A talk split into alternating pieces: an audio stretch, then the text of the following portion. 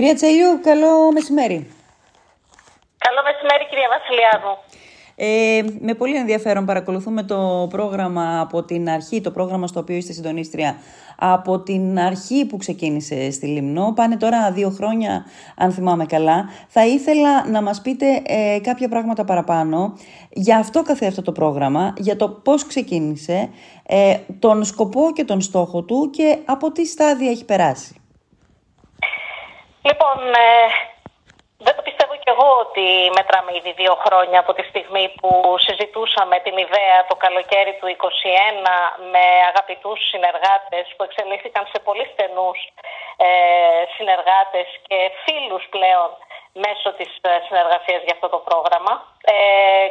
Η πρώτη χρονιά της εφαρμογής του ήταν η σχολική χρονιά 21-22. Ξεκίνησαν οι δράσεις στην άνοιξη του 22. Mm-hmm. Το πρόγραμμα λέγεται λοιπόν «Πού κρύβεται η ψιπήλη» και για μας η ψιπήλη είναι η ψυχή της Λίμνου.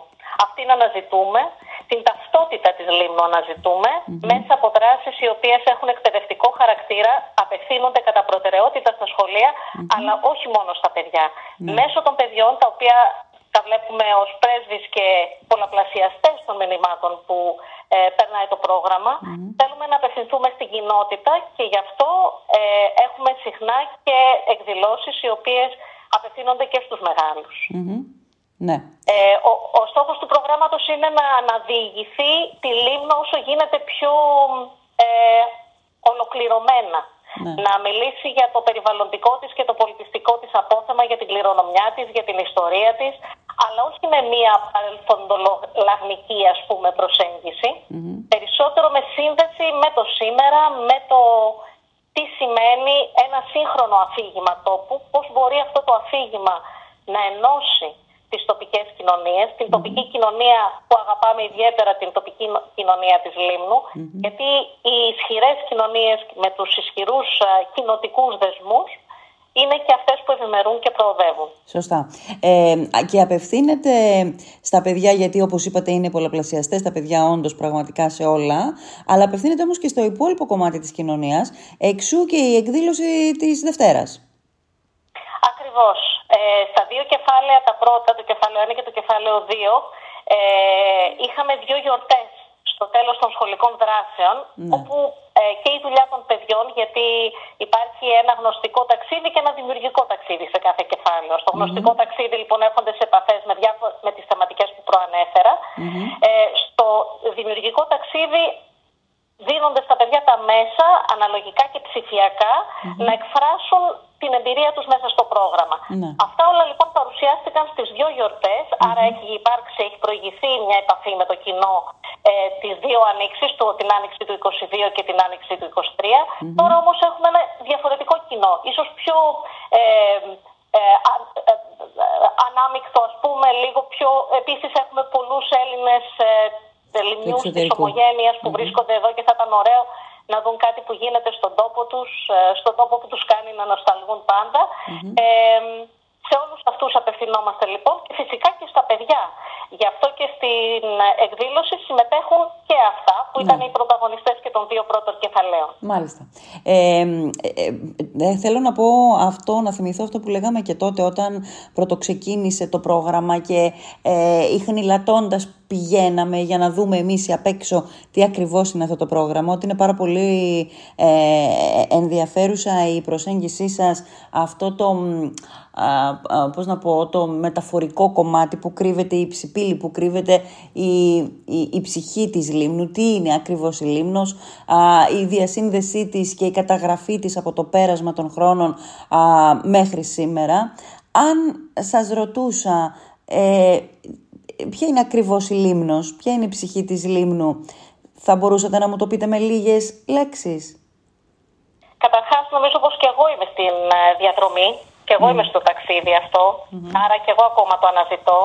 Έχω την αίσθηση πάντως, είναι μια διαίσθηση, ότι η Λίμνος είναι το χθες και το σήμερα, που κρύβεται καλά στη μνήμη μας, την ατομική και τη συλλογική μας. Είναι το γλωσσικό μας ιδίωμα, το τοπικό, είναι οι παραδόσεις μας που συνδέονται με τον πρωτογενή τομέα, είναι τα ερείπια των μνημείων από τις διάφορες εποχές που έζησε το νησί, από την προϊστορία μέχρι σήμερα, είναι οι πρακτικές μας, οι καθημερινές, τα προϊόντα μας. Mm-hmm. Είναι το τοπίο αυτό που νομίζω πως όσοι έχουμε μνήμες από πολύ παλιά από αυτόν τον τόπο, ζει στις καρδιές μας και είναι ένα βασικό σημείο αναφοράς, ακόμα και σημείο αναφοράς το οποίο έχει διαμορφώσει την αισθητική του καθενός μας. Mm-hmm. Ναι. Και ένα τοπίο που ξεχωρίζεται. Νομίζω πως η Λίμνος είναι μέσα μας. Είναι μέσα μας, απλώς με κάποιο τρόπο είναι καλό, γιατί το να μένει κάτι μέσα μας δεν σημαίνει απαραίτητα ότι το επικοινωνούμε ή ότι το διαχέουμε ή προσελκύουμε με ένα σύγχρονο τρόπο και τους άλλους στο νησί μας, πέρα από τα πυροτεχνήματα, ας πούμε, τα τουριστικά. Θέλουμε να προσελκύσουμε ουσιαστικά τους μη λιμνιούς στον τόπο μας, και αυτό πρέπει να γίνει με έναν σύγχρονο τρόπο, με ένα σύγχρονο αφήγημα που θα ενσωματώνει όμως και το ΦΕΣ. Πολύ ωραία. Από πού χρηματοδοτείται αυτό το πρόγραμμα και καταλήγει κάπου, θα καταλήξει κάπου, δηλαδή είχε αρχή, έχει και τέλος χρονικό αυτό το ταξίδι? Καταρχάς να πούμε ότι η ψιπήλη είναι η ψιπήλη του μύθου. Εμείς δώσαμε μια προέκταση του μύθου για τις ανάγκες του αφηγήματος του προγραμματός μας. Η ψιπήλη λοιπόν επιστρέφει από την ξενιτιά στην οποία έχει εξωστραγιστεί επί της ουσίας, επιστρέφει στη Λίμνο αναζητώντας τους οικείους και την εποχή της. Αυτή λοιπόν δεν είναι άλλη από τους προϊστορικούς και τους αρχαίους χρόνους, ενδεχομένως το Αρχαιολογικό Μουσείο της Λίμνου και τους τόπους που συνδέονται με εκείνη την περίοδο. Πέρασε όμως ήδη στο κεφάλαιο 1 από τα πιο πρόσφατα γεγονότα, τον Πρώτο και τον Δεύτερο Παγκόσμιο Πόλεμο. Στο δεύτερο κεφάλαιο από τα Βυζαντινά και τα Οθωμανικά τοπόσημα. Ήρθε λοιπόν η ώρα από Σεπτέμβριο να ξεκινήσουμε με το τρίτο κεφάλαιο, και εκεί ολοκληρώνεται το βασικό ταξίδι του προγράμματος. Το τρίτο κεφάλαιο λοιπόν είναι αφιερωμένο στην αρχαιότητα και την προϊστορία. Η ψιπήλη βρίσκεται ξανά ανάμεσα στους οικείους και στην εποχή της.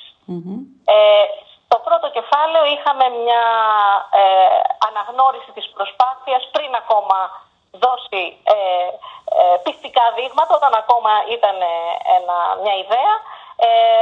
Μας εμπιστεύτηκε το Ελληνογερμανικό Ταμείο για το Μέλλον, επειδή το θέμα είχε να κάνει και με τη δικιά του στόχευση. Ήταν οι δύο μεγάλοι παγκόσμιοι πόλεμοι του 20ου αιώνα. Το Ελληνογερμανικό Ταμείο για το Μέλλον λοιπόν της Γερμανικής Πρεσβείας της Αθήνας, αυτός ήταν ο βασικός μας χρηματοδότης.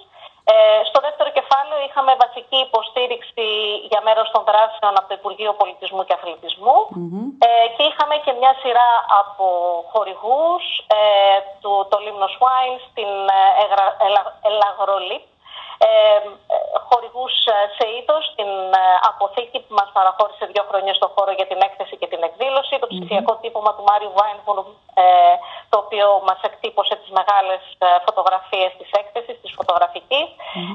Και επίσης είχαμε και την υποστήριξη αλλά εκείνο ήταν κομμάτι του περιεχομένου, συνεισέφερε δηλαδή και στο περιεχόμενο, του European Forum for Freedom in Education που εδρεύει στη Γερμανία. Είναι ένας φορέας ο οποίος ασχολείται με την εκπαίδευση, το ΕΦΕ. Μάλιστα, μάλιστα. Ωραία, και 2 λόγια για το τέλος. Ελπίζω αυτή η εκδήλωση να δώσει μια αφορμή πραγματικά να συζητήσουμε με το κοινό το θερινό του νησιού μας. Ελπίζω να δοθεί ο λόγος σε όλους όσοι στήριξαν το πρόγραμμα αυτά τα χρόνια. Να πούμε ότι τα 2 πρώτα χρόνια συνεργαστήκαμε το πρόγραμμα το στήνει η Places and Traces, το έχει εισηγηθεί Places and Traces, η οποία έχει πλέον την έδρα της στη Λίμνο. Είχε έναν πολύ άξιο συνεργάτη, βρήκε έναν πολύ άξιο συνεργάτη στο πρόσωπο του Λυκείου των Ελληνίδων της Λίμνου. Μαζί συνεργαστήκαμε τα 2 πρώτα χρόνια και τώρα για τον 3ο χρόνο συνεργαζόμαστε με το Μεσογειακό Ινστιτούτο για τη Φύση και τον Άνθρωπο, το Μετίνα, και τον τοπικό του συνεργάτη, τον Ραφαήλ τον Γιαννέλη. Να μιλήσουμε λοιπόν για αυτές τις συνεργασίες, αλλά και για τους πολύτιμους επιστημονικούς, καλλιτεχνικούς συνεργάτες, τους χρηματοδότες και τους χορηγούς, αλλά περισσότερο για τους πρωταγωνιστές του προγράμματος που ήταν τα ίδια τα παιδιά, να δείξουμε τα μικρά θαύματα που έφτιαξαν σε αυτά τα 2 χρόνια και να προετοιμάσουμε για το κεφάλαιο 3. Και υπάρχει και κάτι ακόμα. Σκοπός μας δεν είναι να εξαντληθούν οι προσπάθειες αυτές στην Ψιπήλη, που είναι 3ετές πρόγραμμα. Θέλουμε να υπάρξουν συμπράξεις στον χώρο του πολιτισμού και της εκπαίδευσης, οι οποίες θα είναι το μετά το 2024. Να μας στηρίξει η τοπική αυτοδιοίκηση, έρχονται αυτοδιοικητικές εκλογές, να μας στηρίξει, να μας αγκαλιάσει η τοπική αυτοδιοίκηση. Είχαμε την αιγίδα του Δήμου, θέλουμε ακόμα μεγαλύτερη εμπλοκή του Δήμου και της περιφέρειας δυνατόν στις προσπάθειες αυτές, να διευρυνθούν και να ενσωματώσουν και άλλους φορείς και συλλογικότητες οι οποίες δραστηριοποιούνται στον χώρο του περιβάλλοντος και του πολιτισμού και της εκπαίδευσης στη Λίμνο. Μάλιστα. Κυρία Τσέλιου, σας ευχαριστώ πάρα πολύ. Καλή επιτυχία στην εκδήλωση της Δευτέρας. Σας περιμένουμε και εγώ σας ευχαριστώ, κυρία Βασιλιάδου. Γεια και χαρά σας.